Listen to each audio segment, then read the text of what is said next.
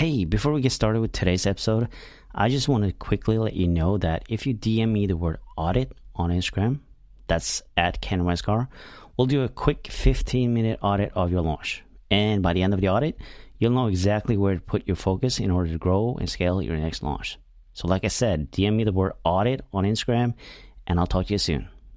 This is the Oh My God Launching podcast. And first off, I just want to say thank you so much for listening in on this episode and listening on the podcast in general. Um, just wanted to say I'm really grateful for all of you guys who actually spend the time listening to me and my guest, obviously.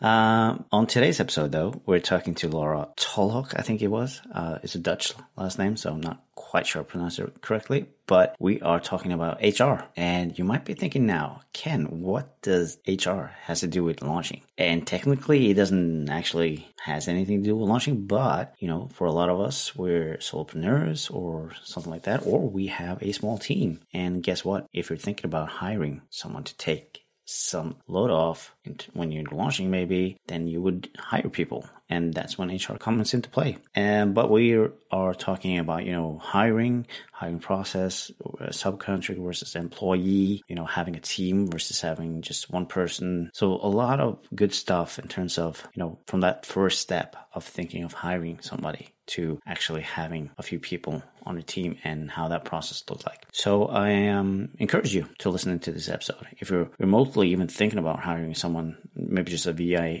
for a few hours a week, or if you have a team and you're planning on hiring some more people, there's some good stuff in here. Uh, there's definitely uh, there's also a link in the show notes to a interview guide, some questions that you can ask during interview, which is really great. So definitely don't download that. But um, yeah, let's just jump into the episode and listen to what Laura can teach us. Have you launched your online course with great success? Or maybe you launched totally tank and you just want to curl up and cry? Well, it really doesn't matter. Hi, my name is Ken Westgaard, and I'll help online course creators and membership site owners creating the most fun and profitable launches without having to go it alone. In this podcast, we talk about all kinds of launches You'll get tons of valuable insights and fun stories that highlights the dramatic ups, downs, failures, and success that comes from being in launch mode. This is the Oh My God, I'm Launching podcast. Hi, Ken. Um, I can't hear you. Oh, you can't hear me. Speak, Mike. No, hang on. That's my fault. Okay. I, was yeah. I got it plugged in the wrong, wrong place. No problem. But, uh, there we go. Now I can hear you. All right, welcome to the Oh My God Launching podcast. I'm your host, Ken Westgaard, as usual. And today I am joined with Laura. Welcome, Laura. Thank you so much, Ken. It's a pleasure to be here. awesome. I didn't want to pronounce your last name because I was really unsure, but. Oh, it's Dutch, Toll Tolhoek. It's actually a lot easier Dutch. than it sounds. Yeah, Dutch, really. so you have Dutch family. Uh, half Dutch, half Russian. So it's a, it's a great Eastern European slash Northern European mix. Love that. Uh, today we're going to talk about HR a little bit. Mm. Um, this is something that I have definitely not talked about on the podcast before, but um, when you approached me about being on the podcast, I thought that would be a good idea because obviously a lot of the listeners probably have a team or thinking about hiring a team or just hiring uh, one person maybe or, or something like a VA which I think is pretty common in the beginning, obviously. So we're going to talk about that today. Um, all all HR stuff. uh, that's yours. That's your thing. Um, so why don't you just start off by introducing yourself, uh, letting us know who you are, what you do, and who you help. So, my name is Laura. I am the president and chief HR consultant at Essential HR. And we are a team, we like to call ourselves HR rock stars. So, a lot of people, when you start saying HR, they're like, two things come up. They're like, oh, HR, I'm too small for HR. So, mm-hmm. number one, you're not too small for HR. Number two, they're like, oh, they're the fun police. And I'd like to say we're actually pretty fun. We're co- pretty cool people. Uh, I don't like to think of us as the fun police, but what we do is we love helping businesses, helping employers, helping solopreneurs make sure that they're legally protected mm-hmm. and from a from a risk management side of things but as well as giving them options for how they're going to grow their team or best practices for how to engage their team so we ha- we help whether that's um, through our signature program called HR Relief, where we partner on a fractional basis with organizations, or whether it's projects. We help in different ways around recruitment, performance management, those employee crises, or like we call sticky situations um, that come up. You're like, I just don't know who to call, and I don't want to call the government service line because I'm going to be on hold for two hours. I just need an answer. That's kind of how we support employers um, and, and our clients as well. Mm, yeah, interesting. Uh, before we got on this podcast, we talked a little bit about you know how we can relate this to launching. Um, yeah. and you mentioned that um, obviously we can't, you know, as solopreneurs, we can't do everything on our own. Mm-hmm. Um, so why don't we just kind of start it off there um, in terms of you know how we can benefit this of hiring someone yeah absolutely. So uh, like a lot of your listeners i started off as a solopreneur. My whole purpose of starting essential hr was just to find you know half to three quarter time work for myself as we mm-hmm. raised a young family. And the business got busier than i could handle. And so that we i had two options. We either raise the prices for the clients we have and, and maintain it just at that or we expand. And i thought you know what? If i am passionate about what I do and I want this part time flexible employment, there's got to be other passionate individuals who also are looking for part time flexible employment in the HR space. Mm-hmm. So I thought, you know, I want to grow the team of passionate flexible professionals. And so we decided, to, well, we, I decided to grow the team. And I can say that even as an HR professional, I've probably done thousands of interviews and I'm pretty confident in my recruitment skills. It was one of the most nerve wracking decisions to make. Yeah. Cause this was for your company. This is my company. Like, what if I screw this up? And, you know, all of a sudden everything we've worked for for the last 18 months goes in the toilet. Um, so it, it was, it's like, we call it taking the hiring leap because mm-hmm once you make the decision, you're like all in. But to get to that decision is tough. It's, it's kind of like having your first kid, right? The first one is the scariest. You can pop out two, three, four, and five. It's like, whatever, we've done this before. But number one, that's a hard one to take on. Yeah. But I noticed with myself that there were certain things happening in my business that made me think it's time to hire. And uh, we talked about this before, but the biggest thing was I stopped following up on sales. Mm-hmm. I let things slide, like, oh, I'm not going to follow up with them. And it was almost this like psychological hurdle because I didn't have enough time to actually do the work. So I stopped looking for the sales. And then, of course, your business starts coming in ebbs and flows, and there's no consistency because you're not actually maintaining the marketing in the way and maintaining the sales. Mm. So that was the biggest sign to me that it was time to hire within within our business. Yeah. Uh, would you say that even though you're maybe not in that spot, but still being a little preventive, I guess, in terms of, you know, hiring before you actually think you need it? So one of the things I did was I hired subcontractors and we hired i hired them on a very flexible basis. So there was mm-hmm. no guarantee. There was nothing that um, said i have to give you you know 20 hours of work a week. And that's how i started with a few subcontractors. And my first official employee was out of that. And the reason we went from subcontractor to employee because both her and i felt i wanted to provide her with consistency and with that sense of team. And she wanted that sense of loyalty to me um, as well as that security as as being an employee. So so I would say that's a great way to kind of introduce employment situations if it works for your business. Mm-hmm. So a lot of times when people are working with intellectual property, you don't want to go the subcontractor route. You don't want to, you know, give away your intellectual property to somebody who doesn't really owe you anything. Right. Yeah. And that's another aspect to consider when when hiring employees. So can you subcontract the same way as having absolutely you can. It's just depending on, you know, how do you see your team? How do you want to build that team? Mm-hmm. Um, so when you're saying subcontracting, would that be the same as hiring someone as a VA part time or, you know, um, just a few hours a week? A lot of VAs take on multiple clients. Mm-hmm. Uh, and if you only need maybe five or seven hours a week, from a VA support, that might be a great option for you. But if you're starting to really see your business build and you're looking to rely on this person in a, a meaningful way, you might want to have their full attention on your business mm-hmm. and not trying to mix in with 13 other businesses that they might be managing as well. And don't get me wrong, VAs are wonderful. I've, I've, I've had them in the past as well. And if you find a good one, you don't even know that there's 13 other companies that they're working for as well. Right. But sometimes that, that, um, I guess it's a loyalty loyalty. I have a loyalty to my team. I assure them that they're going to get money, that they're going to have work. And in return, you know, they have amazing loyalty to me, which I am so grateful for because I could never have imagined, you know, growing the team with such amazing, with such amazing people. Yeah, absolutely. Having an employee definitely creates loyalty. I can see that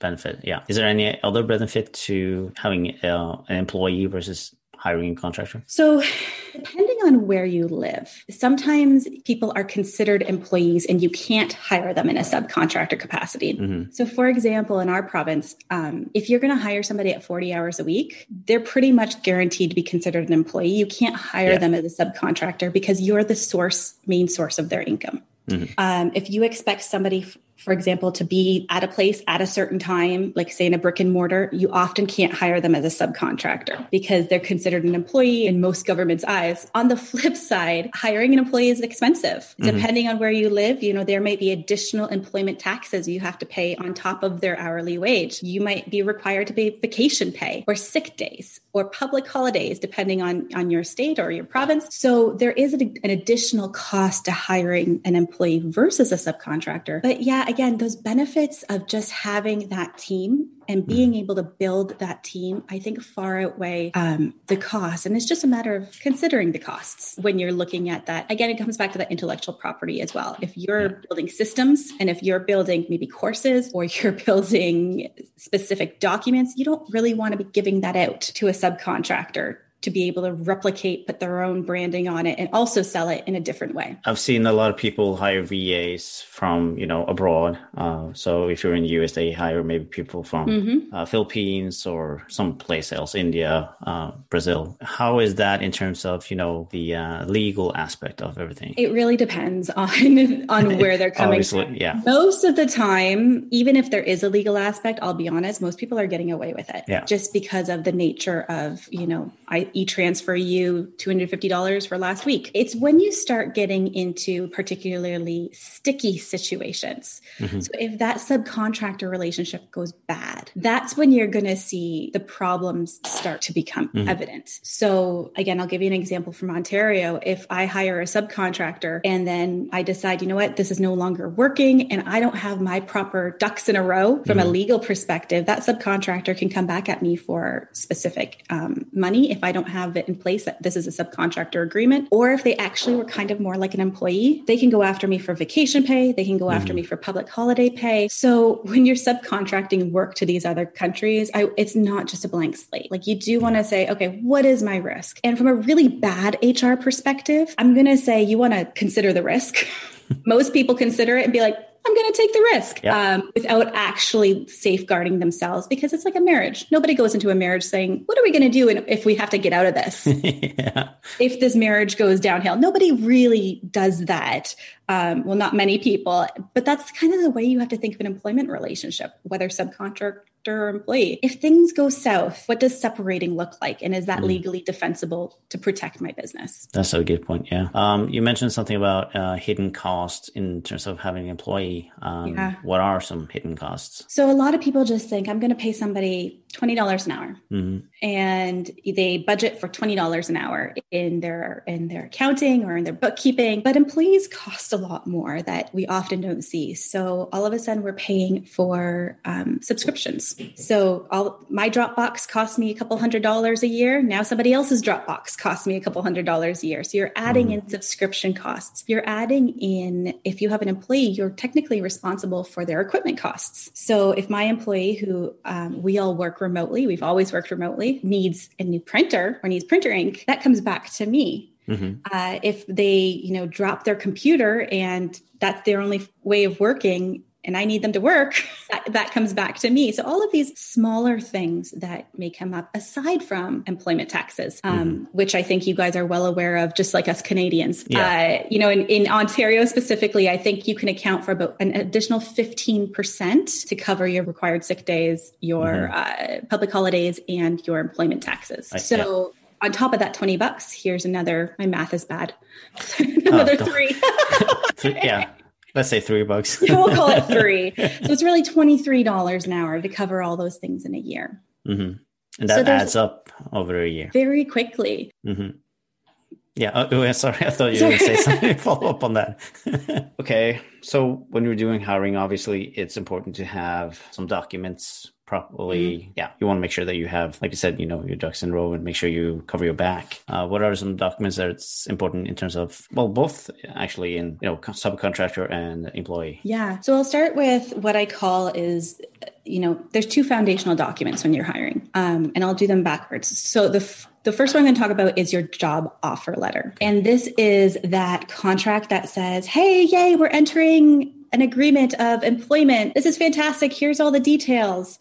And then also includes that, and if things go south, this is how we're going to end the relationship. Mm. And depending on where you live, this is definitely something you want either a seasoned HR professional or a lawyer to be drafting for you. You can't Google this document as much as you think you can. Um, contract law, you know, for us HR people, we think it's fascinating um, when it comes to employment agreements. But for the average individual, it changes so quickly. One court case goes through, and all of a sudden, your offer letter is no longer valid in the same way it was 18 months ago. So it's definitely something you want a seasoned professional to be producing for you in in your specific situation because you might want things like intellectual property accounted for in that offer, moonlighting. So do you want somebody working for you and also working for you know, Joe Smith down the street doing a similar or competing right. thing. So all of those things can be, you know, accounted for in that offer letter. If you're subcontracting, it's the same thing. You still need an agreement that says this is what our expectations are. This is what happens if the relationship goes south, especially in that subcontractor. You want it to say, this is a subcontractor agreement.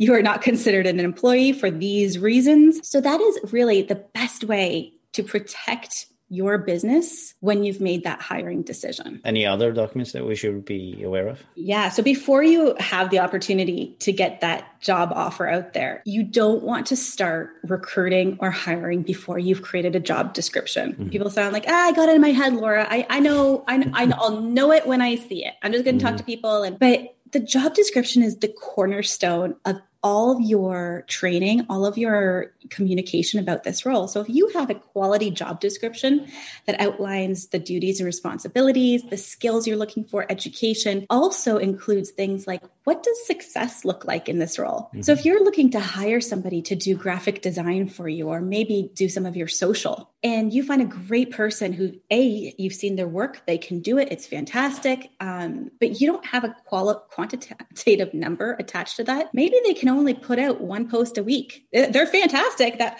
but it's just one.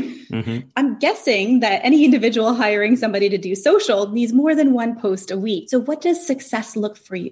Look like in this role. Maybe it's three to five posts a week. Maybe it's writing copy. Maybe it's not writing copy. If it is writing copy, how many copy, how much copy do we expect? How many emails? Because we forget that if they can do it, that's great. But how quickly can they do that? Because that could mm-hmm. be a real bummer when you find out that they do one great graphic a week for 40 hours a yeah. week. So that job description is the foundation not only for you to really get what's in your head onto paper, but for the person being hired to understand what your expectations are. Because that person being hired also wants to know what does success look like? Because you we may think as people that we communicate so well. Oh yeah, I communicate all the time with. My team know, knows that they're doing great. It's it, you know we we we're great, but really people don't know. They hmm. don't know what's in your head, even though we've thought about it 15 times. The person sitting in front of us doesn't really know yeah. what we're thinking about. So that job description turns into your job posting. And your job posting isn't going to be exactly the same. It's going to be your dating profile for this role that's going to entice and attract mm-hmm. people. And then that job description is going to turn into your training plan for when this person comes on board. How are you going to make sure that they can do everything or that you've covered everything um, that they need to know? And then that job description turns into their performance evaluation or the, the jumping point for their development plan because it's got the expectations written right into it. So it is the foundation cornerstone of everything that you need in that employment relationship. And it's not sexy, let's be honest. it's not like, okay, for us HR people, we're like, I was just going to say that. new job description. but like for the average individual, like, yes, you know what I was hoping to do on a Thursday afternoon? Spend two hours staring at a document to try to put together a job description. It's, it's, yeah. I get it, but it's benefits um, yeah. outweigh the pain and suffering that it might take to uh, get it onto paper. And I would assume it helps you kind of qualify, you know, the people who apply for a job as well, because then you probably won't get the people who, yeah, well, maybe some will apply anyway, but yeah. they're not paying attention to the details of the uh, job. Well, I was going to say, it also turns into your interview guide. Yeah. So, what are you going to ask the candidate? You can pull right from your job description about mm-hmm. experiences mm-hmm. and past past um, you know responsibilities and teamwork, all those things that you built in. So, yeah, it's it's literally you know your all in one document. mm-hmm. What does the process look like from you know uh, putting out the uh, job description to posting to actually hiring someone? What does that look like for you guys? So, when we help a client with it, um, we like to say that we we take out a lot of the the brain drain because when you're hiring for the first time, most solopreneurs who are hiring for the first time really want to have full control of that. And I totally get that. Mm-hmm. My first few hires, I would have not, you know, let anybody else do the screening or anything. Like I wanted to know what kind of quality candidates do we have out there? Yeah. But as you begin hiring more, you realize some of the resumes that you get that look fantastic. When you meet them in person, you're like, this just doesn't match. Mm-hmm. And so you start spending a lot of time talking to people that you never would have talked to originally. And for a solopreneur or a scaling scaling entrepreneur, that can be a, a lot of time. Like I don't know about you, but 20 to 30 minutes is very important for me in a day. So if you're you know, getting into the hiring mode. And if you're trying to like get that first hire, just expect that you're going to come through, you know, if you, let's just throw out some numbers. So if you post for your social media marketing and you get 50 resumes, it's probably going to take you about an hour to go through them to narrow them down. And then you're going to take a look at 12. Let's, let's, let's call it 12. And that's at least how, how we do it. And we start screening small screens. So just making sure, you know, your salary is in line and the expectations um, that you have of them and that they have a view are in line. And then when you start virtually screening or in person screening, you want to narrow it down to about three. But let's be honest and say that every of those initial screening conversations is probably about 20 to 30 minutes. So you're looking at about six hours to narrow down your top candidate to three. Right. And yeah. then you might want to do some type of practical. So if it's a, a, a social media coordinator or an administrative assistant, you might say, hey, here's a make believe really angry email from a customer. How would you respond to it? and have them build something or you know one of our last uh, hires we did we asked them to do a blog about you know why hr consulting why do you want to outsource your hr mm-hmm. and see what they could come up with in, in you know 500 to 750 words um, to see if they really understood who we are and why we do what we do because when you came from corporate hr it's very different than you know small business hr so there you can add in some practical to really get an idea of what they are. Maybe give them your brand standards and say create three posts. And that will also help you narrow it down to that final candidate. So this is not a I'm going to hire, I want to hire by July 1st. If you want to hire by July 1st, somebody in place, you better get that job posting out today. Mm-hmm. because it is probably a six week runway at the least. And then depending on your state or province, most people give, you know, a couple weeks notice if they're at a current job already. So then you got to wait an extra 2 weeks. So if your Q3 plan is to hire, that means you're starting today to mm-hmm. get those documents into place. Yeah, I've uh, I come from corporate uh, world and I've done several interviews with myself, and I know just sitting down with people, talking to them, and spending pretty much an entire day on that it's pretty exhausting. You feel, yeah, your energy is drained, your yeah. head is full, and um, and you definitely feel like, uh, why did I even bother having this person on the interview? Well, and if you don't write good notes about each candidate, mm-hmm. and aside from the interview guide, because even if you have great notes in your interview guide, there's maybe certain things that you need to write down, like he wore a blue shirt, um, or he was the one that went to Florida last week on his vacation, or like just mm-hmm. those things that help you remind. Because when you get like even three to five back to back candidates, it's really tough to remember who is who at the end of the day. You're like, I liked oh, which one was that again? So it's really important to take those good notes um, about what they said, as well as like the factors of what exactly, wh- who were they? What, mm. what were those points? Um, and the red flags. Absolutely. So if, if someone said, oh, you know, they've, I always think of a red flag as anybody who can't constructively give feedback about their last employer. Like if you're leaving for a bad reason and you can't figure out how to lie to me. I'm like, if you say it's your employer's fault, even if it is, it's always a red flag to me that, you know, on our first meeting, you would badmouth somebody else. And that's not to say that there's not some really bad employers who deserve bad mouthing, but I'm just like, just lie. Just on your first one. Just tell me you're looking for a new challenge or new opportunity. Don't go exactly. into the three year tirade of so that's always a bit of a like I'm like eh, if they were this easy to say something negative about somebody else yeah. to a complete stranger what might they say about me who is by no means a perfect boss you know uh, I don't claim to have the type that that award so I'm like there's going to be issues that come up and I need them to be able to communicate effectively with me to let me know what's going on. Mm-hmm. So if they haven't been able to do that or show me they did that in a previous role, maybe that's a red flag. Or perhaps, you know, They've decided that no job gave them enough challenge in the last six months or six years, even. Uh, to me, I was like, all right, well, what does challenge look like to you? And will I be able to give that to you? Mm-hmm. So, really digging into those questions. And I think when you don't do a lot of interviews, you feel that inside, that little something isn't like I don't understand something here, but you do, you're a little bit more cautious to dig in and be like, well, why? I interviewed somebody last week actually, and they just said that you know they were looking for a, a more ch- for a client more more challenge. They want more challenge and more opportunity. I said, what does that look like to you? Well, you know, just like different types of projects. What kind of projects? Mm-hmm. Well, doing maybe like you know like more leadership stuff. Okay, what does that look like to you? Because if they can't define what challenge looks like or what you know more opportunity looks like i might not be able to give that to them either yeah exactly so really digging in and having you know having having fun with it at the end of the day but that's a great point though yeah any other red flags that you've seen come up during these interviews so a lot of people rely on their gut you know, yeah. we all we, we, we love the gut check, right? Like that gut. Yeah. So a lot of people say, "Well, I'll just I just know." When I sit with them, I just know. And I would say, yeah, like uh, we typically as, you know, developing humans and developing entrepreneurs, we we do have a great gut check. But that interview guide that you're creating off of that job description you made is what's going to keep you in line to make sure that you're hitting all of the questions and all of the points that you need to make in order to make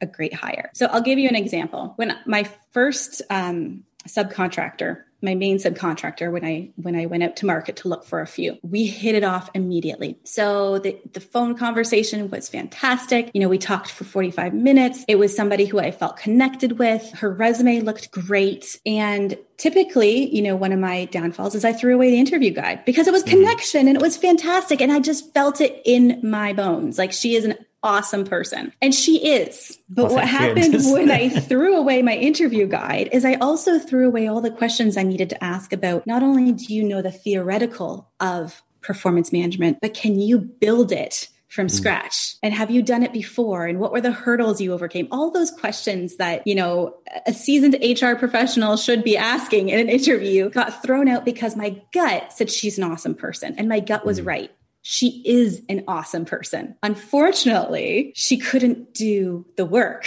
she came from a different line of expertise and what i needed her to do didn't match her expertise and it was a bad employment relationship mm-hmm. which did bite me a little bit in the butt but taught me a valuable lesson that i cannot throw away the interview guide even after my you know 2000th interview in my career because your gut will tell you one thing but maybe you didn't ask the right questions. That's a really good point. I think we were talking about the process though from you know uh, the job posting to hiring. So mm-hmm we got a little sidetracked there. I think it was good. Uh, so we're at the point of you know interviewing people. Um, then what's the next step after that? So if you interview, you can narrow it down to how many your top candidates might be. Give them that practical. Mm-hmm. Yeah.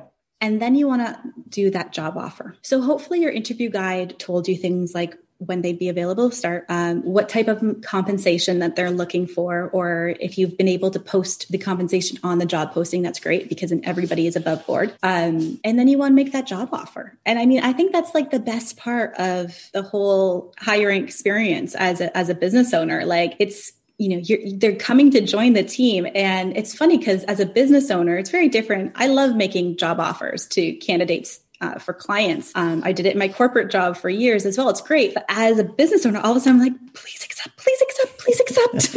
like, meanwhile, they're thrilled to accept, but it's just that it, there's so much more emotion to it Yeah. when you're the business owner than when you ever hired in corporate in former lives in your nine to fives. So that job offer comes in, right? It gets sent out. They sign it, and uh, it's created by your lawyer or whoever your competent professional is. Um, and then they start. And you're mm-hmm. going to figure out now this is where it's tricky as a solopreneur because if we had all kinds of time on our hands to create this amazing training program and onboarding experience we probably wouldn't need to hire in the first place. Mm-hmm.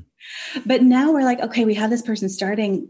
I need to give them a b and c but you're also juggling D, E, and F, and you're now trying to do double duty as you bring somebody up to the level that you need them to be. So there is this understanding that it's going to be tougher at first. Right. Yeah. And I think my biggest lesson from, you know, when we've had lockdown and COVID and, and, you know, our kids got sent home from school was was delegation. I was not good at giving up the little things as a business owner prior to my having two kids at home and still trying to run a business. Mhm. Um, and that was, you know, it kind of pushed me into saying, okay, this is just a 15 minute job, but I don't even have 15 minutes.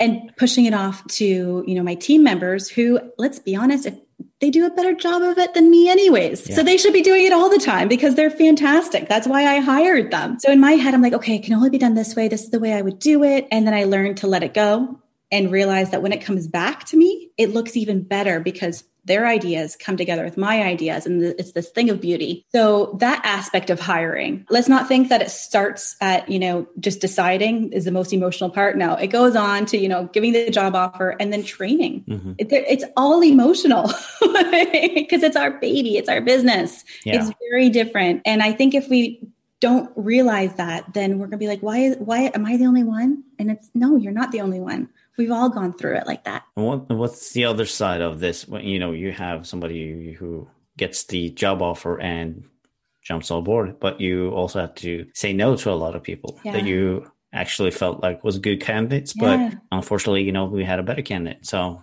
that's also another side of it.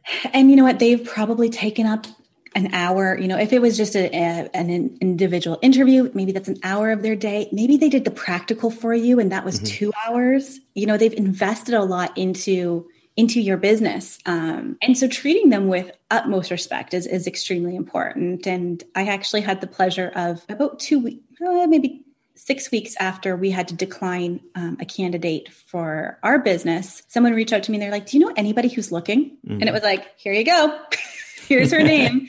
Um, and they hired her. Like they didn't even go looking anywhere else. They just hired her and, and uh, based off of one interview that they had with her because she was already she was already vetted. We already went through 50 people Yeah. and she was, you know, top three. So it worked out really well. But so I think there's all those types of things. So, you know, with candidates that we've declined before, I've said, you know, keep me in, keep me on LinkedIn. Mhm. I often post industry things going around if it's like for for example for HR or for our clients industry opportunities don't hesitate to reach out to me if you see somebody as a mutual contact and you need an in. Like there's ways to really help other people with their role. Sometimes people want feedback. They're like can you tell me why I didn't get the job? And that's Right. tough because Yeah. sometimes it's not there's not a reason why they didn't it was just somebody else had a different set of skills that worked better for what you were doing Yeah. so i would say tread lightly with that because if it's practical if it's functional information that you can give to them um, then do it if it's going to help them on their next interview then that's Mhm. that's fantastic uh, i would hesitate to give constructive feedback to anybody who hasn't asked for it i don't think many of us like getting constructive feedback when we haven't asked for it Mhm. uh, in general like if we got off this call, I say, "Hey Ken, can I give you some constructive feedback on your podcast?" You'd be like, "Whoa, whoa, whoa, whoa, Laura!" Like I wasn't, I wasn't prepared for that. It just it throws you off guard. So do the same with your candidates. Like if if um if you want to say, you know, I've got some great ideas for you uh, to help you on your next interview. If you want to let me know, just we'll we'll set up a call and I can have that conversation with you. Wouldn't throw it out there that you know you need to be be- better prepared on these types of questions. Like that's a little bit harsh, but yeah, just doing things that if you were that candidate, how would you want to be treated?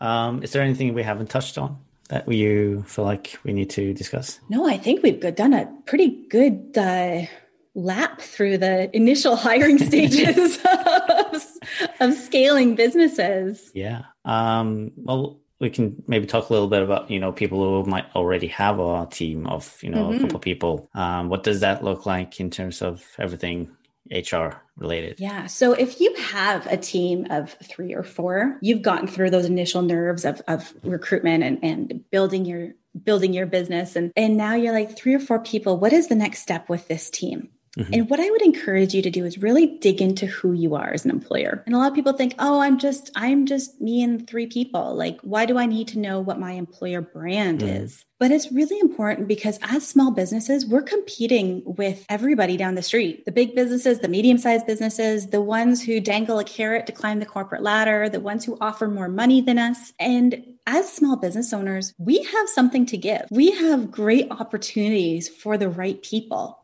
Mm. And so we really need to know who we are as an employer. And so when I think of, you know, our business ourselves, and, and like I said at the beginning of the show, we offer flexible part-time employment for passionate HR professionals because when I went to market to look for it, I couldn't find it for myself. Mm-hmm. So I believe that's a unique niche for our organization. I also know I'm pretty self um, reflective and know where my shortcomings are. So I know that I'm not going to hire somebody who needs a lot of hand holding because my shortcoming is I don't give you step one, two, and three. I'll I'll help out with four, five, and six, but one, two, and three is typically you know a very creative zone for you to go in there with you know a few details and come out with something of beauty. So mm-hmm. I know somebody who needs a lot of direction is probably not going to be successful on our team. So when I hire, that's what I'm looking for. And when I talk to people who are looking to come on our team, I'm very open about it. And it's not that somebody who needs a lot of direction is a bad employee. In fact, there's a lot of employers out there who provide a lot of direction, and it's negatively labeled as micromanaging, but that's not always the case. There's just some people who are very good at laying out steps, and there's some people who really appreciate getting the steps. Yeah. So you need to know who you are as an employer in order to find the right employees for your team. So when you're looking at that employer brand, what, what is your location like? Are you a, a brick and mortar? Are you do you come together? What is the communication style of your team? All of those things are building the culture of your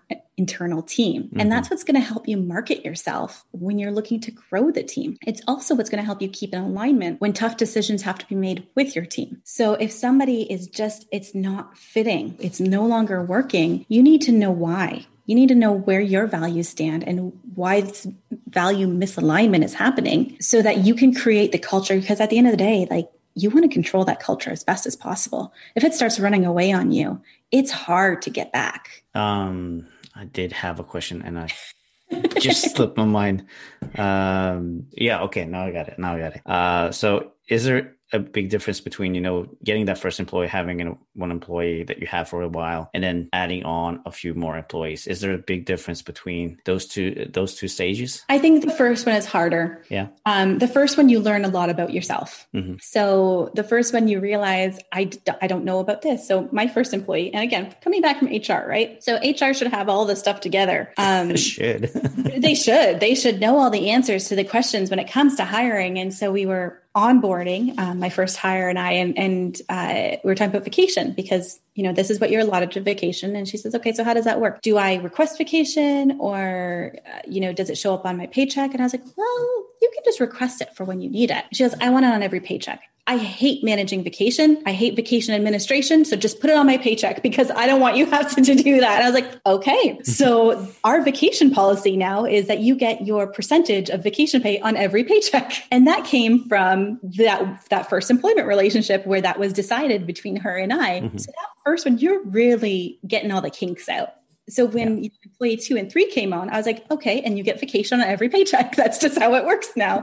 so it does get easier, but you also have other people to rely on. And again, we're going back to solopreneur wearing all the hats. Mm-hmm. Right? So you're you now have you know employee two and three on, on board, or employee one and two, and you're coming under the third, you're no longer required to sit face to face with them for eight hours a day, whether it's remote or in person, because you have a team to help you instill the culture. Let them yeah. know how things go. So I think it does get easier. I think that first one is is the hardest. And then you also now have systems. So where I had a system when I was a solopreneur for doing something, and then first employee comes on board, I teach them my system. Well, now that employee, because they are fantastic, took my system, made it better, and teaches mm-hmm. it to employee two and three. It's a beautiful that's, thing. Yeah, really. that's a dream situation. Absolutely. yeah. They, it, and so again, it's coming back to that when you're hiring is like hire for what you need mm-hmm. and hire for the future. I could have hired somebody as an HR administrator just to do the stuff, the easy stuff that I didn't want to mm-hmm. do. But I hired somebody who had very equal experience to my own to be able to be complementary to level everything up. And I think that's really something you have to consider as well. Well, before we wrap this up, because uh, I think we touched on pretty much everything now, uh, is there any last tips that you want to give? So I will. It's not a tip, but well, I guess it's it's about twelve tips. Um, I created it's I've created an interview guide, and I call it my favorite interview questions, and it's just some of the stuff that I like to ask um, for any given interview uh, for a new candidate, and it's available to your listeners at essentialhr.ca/slash launching. So if anybody wants that interview guide, it's completely editable. You can take things out. You'd be like, Laura, that's an awful question. I'll never ask that. Um, add in your own and then you have an interview guide ready to go for any candidates that you're looking to hire without Googling. That's awesome. We'll link that up in show notes so people can click through and find it. Um, is there anywhere else people can find you and you know connect with you? Yeah, so we are on Instagram at essentialhr.ca and Facebook at the same, as well as LinkedIn. We're everywhere. Actually, no, that's not true. We're not on Twitter. We're not on TikTok. Nobody wants to see HR people on TikTok. Um, I'm sure you can find someone. that's true. Nobody wants to see me on TikTok. Let's put it that way. so yeah, we're we're in all the places, the typical places, and our website is essentialhr.ca as well. Yeah, we'll link up everything in the show notes as well. And I want to say thank you for taking the time to educate us a little bit on HR stuff and uh, just the hiring process and you know the difference between uh, having a subcontractor and an employee. I appreciate uh, you having me, Ken. Have an awesome afternoon. You too. Take care, and thank you to everybody listening. And we'll catch you again next week. Thank you so much for listening to the Oh My God I'm Launching podcast. Now, if you like this episode, I would really appreciate if you left a review over on iTunes. And secondly, head on over to Instagram and connect with me at Ken Westgaard. That's K E N W E S T G A A R D. And drop me a DM and tell me all about your launch. And I'll catch you in the next episode.